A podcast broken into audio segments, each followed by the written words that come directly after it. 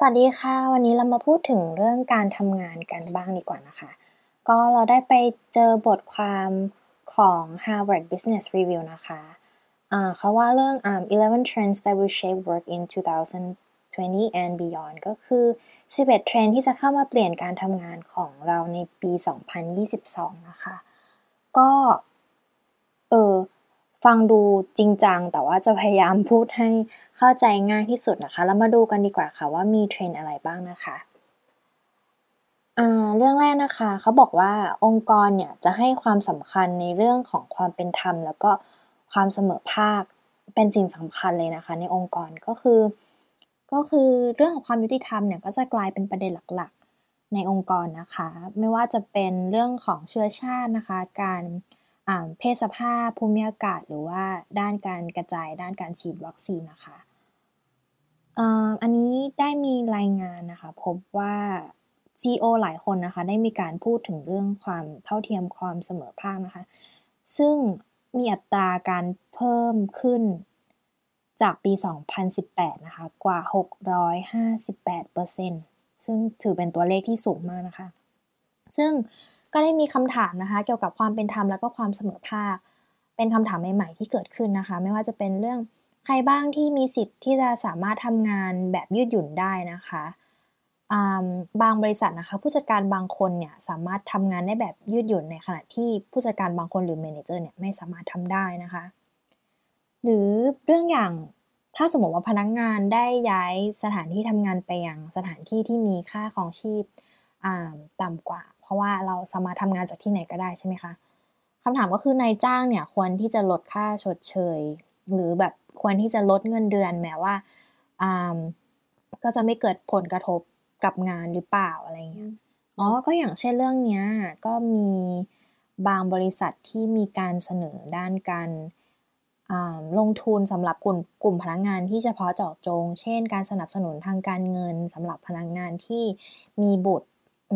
ซึ่งแม้ว่าเนี่ยจะเป็นการช่วยพนักงานแบบบางกลุ่มมากขึ้น แต่ในขณะเดียวกันก็ได้มีคำถามจากพนักงานที่ไม่ได้มีบุตรว่ามันเป็นธรรมกับพวกเขาหรือเปล่าอะไรเงี้ยนะคะ ซึ่งในปี 2022 หรือปีนี้นะคะผู้บริหารเนี่ยก็จะต้องมีการ บริจัดการในเรื่องของความเป็นธรรมแล้วก็ความเท่าเทียมในองค์กรนะคะเพื่อเป็นการสร้างประสบการณ์ของพนักงาน ในการทำงานที่หลากหลายมากขึ้นนะคะ ซึ่งอันที่จริงแล้วนะคะ เรื่องนี้ก็จะกลายเป็นสิ่งสำคัญอันดับแรกนะคะสำหรับผู้บริหารฝ่าย HR ในปีนี้แล้วก็ในปีหน้าด้วยอืในเรื่องเทรนที่สองเนี่ยมันจะ เป็นประเด็นที่น่าจะเป็นทางฝั่งอเมริกามากกว่า จะเป็นเรื่องของการฉีดวัคซีนนะคะที่ฝ่ายบริหารของโจไบเดนได้มีการผลักดันด้านฉีดวัคซีน แต่ว่าเขาก็บอกว่า ในจุดนี้มันก็ไม่ได้เป็นการกระตุ้นหรือว่าเพิ่มให้ในายจ้างในการกระตุ้นให้พนักงานในองค์กรทำการฉีดวัคซีน แต่ว่าจะเป็นการอาศัยการทำการเทส มากกว่าก่อนที่จะเข้ามาที่ทำงานนะคะ เพราะว่ามันก็จะมีคอนเซิร์นในเรื่องของบางคนรู้สึกในจ้างบางที่เนี่ยเขารู้สึกว่า พวกเขาไม่มีสิทธิ์ที่จะไปกำหนดหรือว่าตัดสินใจแทนลูกจ้างของตัวเอง แล้วก็มันเขาบอกว่าการเลือกที่จะฉีดหรือไม่ฉีดวัคซีนยังเป็นประเด็นที่เป็นสิ่งที่ลูกจ้างเขาน่าจะต้องมีสิทธิ์ในการเลือกได้นะคะ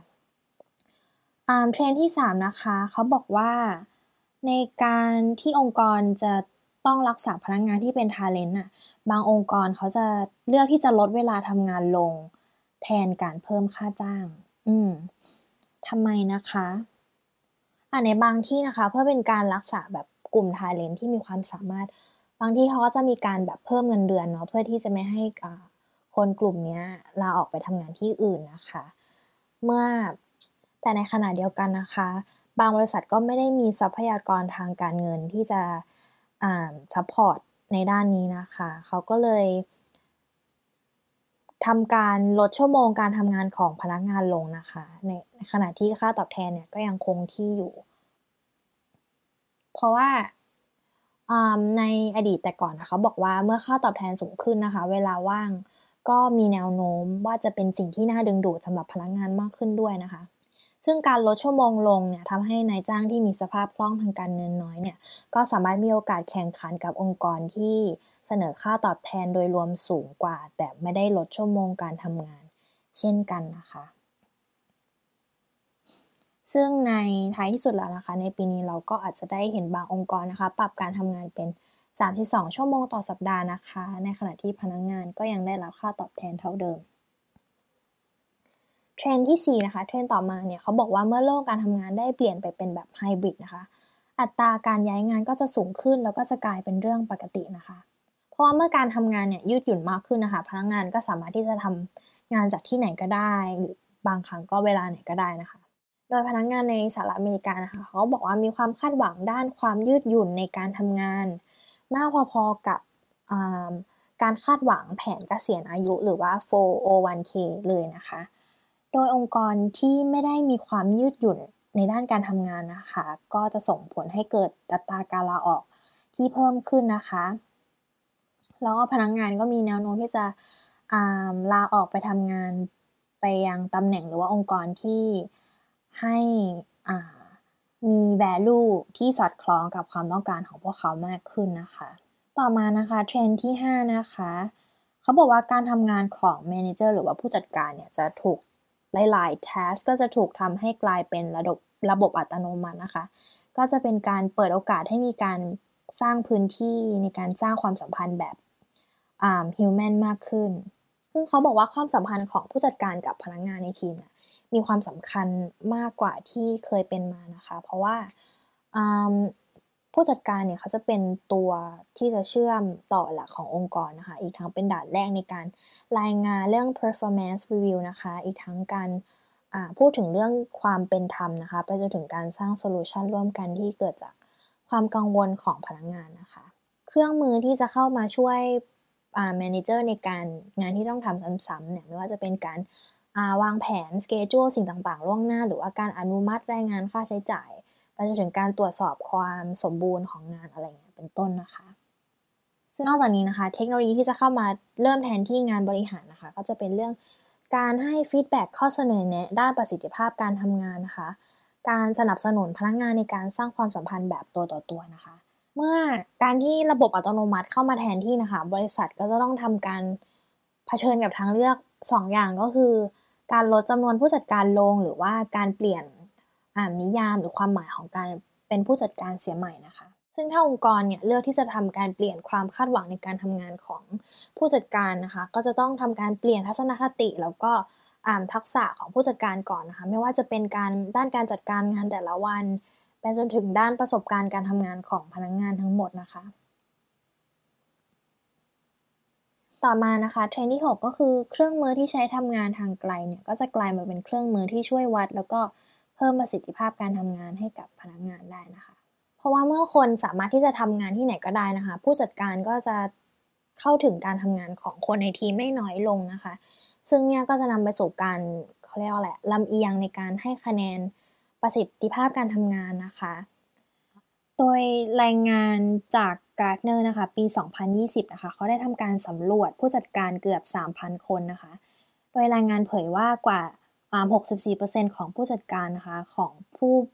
ของผู้จัดการและผู้บริหารนะคะเขามีความเชื่อว่า พนักงานที่ทำงานในออฟฟิศมีประสิทธิภาพการทำงานสูงกว่าพนักงานที่ทำงานทางไกลนะคะ และกว่า6 76%เชื่อว่าพนักงานในออฟฟิศมีแนวโน้มที่จะได้รับการเลื่อนตำแหน่ง ซึ่งเครื่องมือที่เขาบอกว่า ที่กำลังใช้ในการทำงานในสภาพแวดล้อมเสมือนจริงเนี่ยก็จะถูกมาใช้เพื่อประเมินผลงานของพนักงงานนะคะ ต่อมานะคะข้อที่7นะคะเขาบอกว่าความซับซ้อนของการบริหารการทำงานแบบไฮบริดนะคะจะเป็นตัวบีบบังคับ ให้พนักงงานบางคนเนี่ยต้องกลับมาทำงานในออฟฟิศหลายบริษัทนะคะ จะมีการเปลี่ยนเส้นทางการทำงานให้พนักงงานกลับมาทำงานเต็มเวลาในออฟฟิศนะคะ โดยมีปัจจัยที่ขับเคลื่อนการเปลี่ยนแปลงดังนี้นะคะ ก็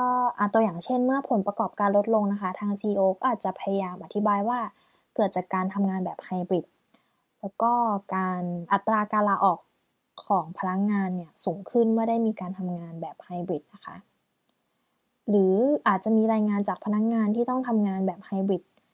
ว่าพวกเขาเนี่ยต้องทำงานหลาย ๆ อย่างพร้อมกัน ไปจนถึงการสูญเสียวัฒนธรรมองค์กรแบบเดิมไปนะคะ ยังไงก็ตามนะคะ เขาบอกว่าองค์กรที่มีการ ดำเนินการให้พนักงานต้องกลับมาทำงานที่ออฟฟิศนะคะ จะต้องพบว่าความท้าทายที่พวกเขาต้องเจอนะคะ มันยังมีมาจากปัจจัยอื่น ๆ ด้วย ซึ่งการเรียกร้องให้พนักงานต้องกลับมาทำงานที่ออฟฟิศเนี่ย มันจะยิ่งเป็นการทำให้อัตราการลาออกนะคะ ยิ่งเพิ่มมากขึ้นไปอีก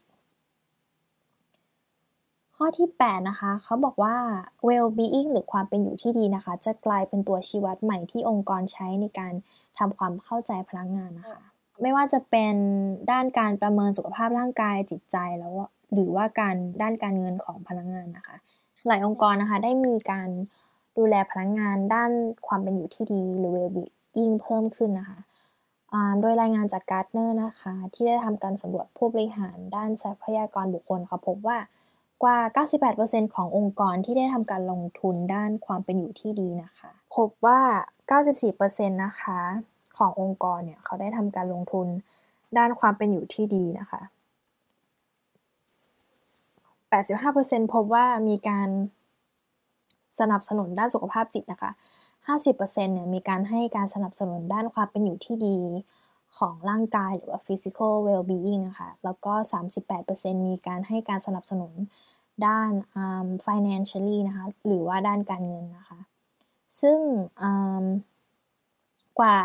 23%ของพนักงงานที่ได้ใช้ประโยชน์จากสวัสดิการข้างต้นนะคะ บอกว่าพวกเขาเนี่ยมีสภาพจิตใจที่ดีขึ้นนะคะ แล้วก็มีสุขภาพร่างกายที่ดีขึ้นนะคะ รวมไปถึงการนอนหลับที่ดีขึ้นด้วยนะคะ ซึ่งทั้งหมดนี้นะคะ เมื่อพนักงงานมี well-being overall ดีขึ้นเนี่ย ก็จะส่งผลให้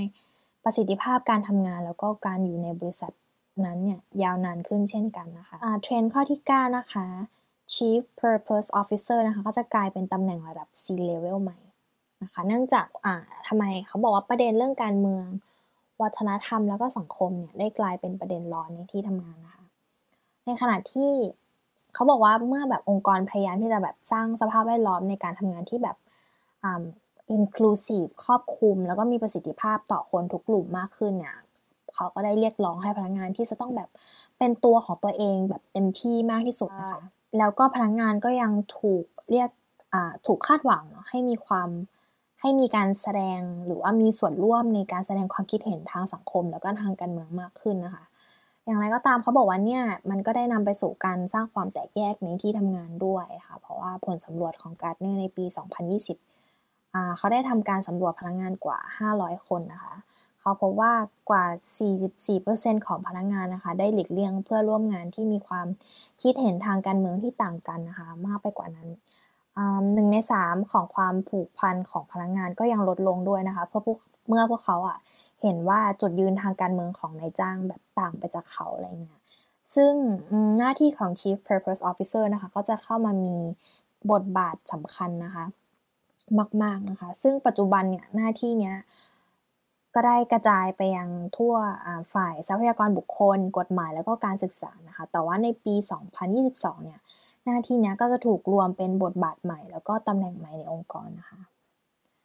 ข้อที่ 10 ข้อนี้นะคะสำคัญมากๆเขาบอกว่าการนั่งเป็นเวลานานนะคะ ก็จะถือเป็นกิจกรรมที่ทำร้ายร่างกายพอๆกับการสูบบุหรี่ อืมตอนแรกนะคะ การทำงานแบบระยะไกลนั้นส่งผลต่อความเป็นอยู่ของพนักงานหลายประการกว่า 40%ของพนักงานนะคะ รายงานว่าพวกเขามีน้ำหนักตัวที่เพิ่มขึ้น เนื่องจากว่าไม่ได้ขยับร่างกายแล้วก็ไม่ได้เดินทางเป็นประจำนะคะ ซึ่งเนี่ยก็จะได้กลายเป็นความเสี่ยงทางด้านร่างกายที่พนักงานทางไกลต้องเผชิญนะคะ ตอบสนองนะคะ ความเสี่ยงข้างต้นนะคะองค์กรก็ได้น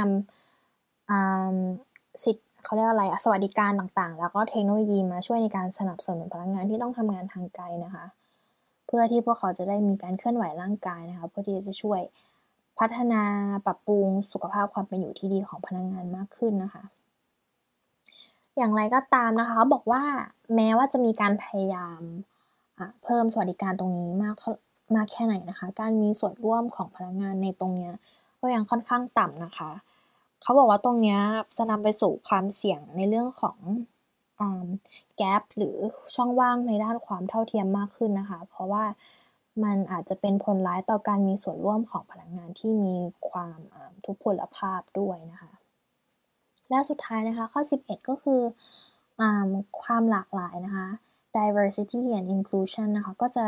ยิ่งแย่ลงไปในโลกของการทำงานแบบไฮบริดถ้าไม่ได้มีการ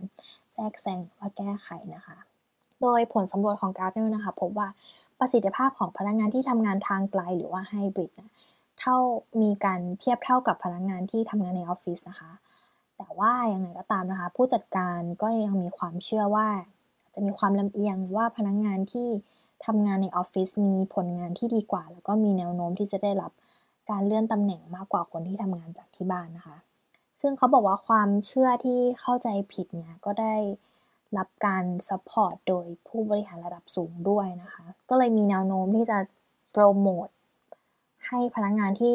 เข้ามาทำงานในออฟฟิศมากกว่า แล้วก็มีการเพิ่มในเรื่องของค่าตอบแทนมากกว่า แม้ว่าประสิทธิภาพการทำงานของพนักงานที่ทำงานที่บ้านกับที่ออฟฟิศจะไม่ต่างกันมากก็ตามนะคะ ออในข้อมูลเนี่ยเขาก็ได้แสดงอีกว่าคนผู้หญิงแล้วก็คนที่เป็นผิวสีเนี่ยเขามักจะทำงานจากที่บ้านมากกว่าผู้ชายผิวขาวนะคะ ซึ่งเขาบอกว่าหากตรงนี้ไม่มีการเข้ามาแก้ไขนะคะช่องว่างของค่าจ้างระหว่างเพศก็จะกว้างขึ้นนะคะ แล้วก็ระดับความหลากหลายภายในตำแหน่งผู้นำก็จะลดลงด้วยนะคะ อีกทั้งทาเลนนะคะที่เขาไม่ได้ รับการโปรโมทเนี่ยก็จะอาจจะถูกกีดกันในบทสนทนาที่สำคัญนะคะรวมถึงโอกาสในการทำงานเลื่อนตำแหน่ง แล้วก็เครือข่ายอื่น ๆ ที่จะช่วยสนับสนุนพวกเขาในการเติบโตของอาชีพด้วย อืมก็คือทั้งหมดนี้ก็จะเป็น 11 เทรนนะคะ เรามาสรุปกันอีกรอบกันดีกว่าว่ามีเรื่องอะไรบ้างนะคะ เรื่องที่1นนะคะ องค์กรจะให้ความสำคัญเรื่องความเป็นธรรม แล้วก็ความเสมอภาคมากขึ้นนะคะ ข้อที่2นะคะนี่ก็จะเป็นทางฝั่งของอเมริกา ที่จะเป็นเรื่องของการผลักดันด้านการฉีดวัคซีนจากรัฐบาลนะคะ แต่ว่านายจ้างจำนวนมากก็ไม่ได้มีการกระตุ้นให้เกิดการฉีดวัคซีน แต่ว่าจะเป็นการทดสอบ หรือว่าทำเทสก่อนที่จะเข้ามาที่ออฟฟิศนะคะ ข้อที่ 3 นะคะ ในการรักษาพนักงงานที่เป็นทาเลนนะคะ บางองค์กรเลือกที่จะลดเวลาทำงานลงนะคะ แทนการเพิ่มค่าจ้าง ข้อที่ 4 นะคะ เมื่อการทำงานได้เปลี่ยนเป็นเป็นแบบไฮบริดนะคะ อัตราการย้ายงานก็จะสูงขึ้น แล้วก็จะกลายเป็นเรื่องปกตินะคะ ข้อที่ 5 นะคะงานส่วนใหญ่ของผู้จัดการเนี่ยก็จะถูกทำให้เป็นระบบอัตโนมัตินะคะ ก็จะเป็นการเปิดโอกาสในการสร้างพื้นที่ในการสร้างความสัมพันธ์กับคนในทีมมากขึ้น ข้อที่ 6 นะคะ เครื่องมือที่ใช้ในการทำงานระยะไกลนะคะ ก็จะกลายมาเป็นเครื่องมือที่ช่วย วัดแล้วก็เพิ่มประสิทธิภาพการทำงานนะคะ ข้อที่ 8 นะคะ ความเป็นอยู่ที่ดีหรือว่า well-being ก็จะกลายเป็นตัวชี้วัดใหม่ที่องค์กรใช้ในการทำความเข้าใจพนักงงานนะคะข้อที่ 9 นะคะ Chief Purpose Officer ก็จะกลายเป็นตำแหน่งระดับ C-level ใหม่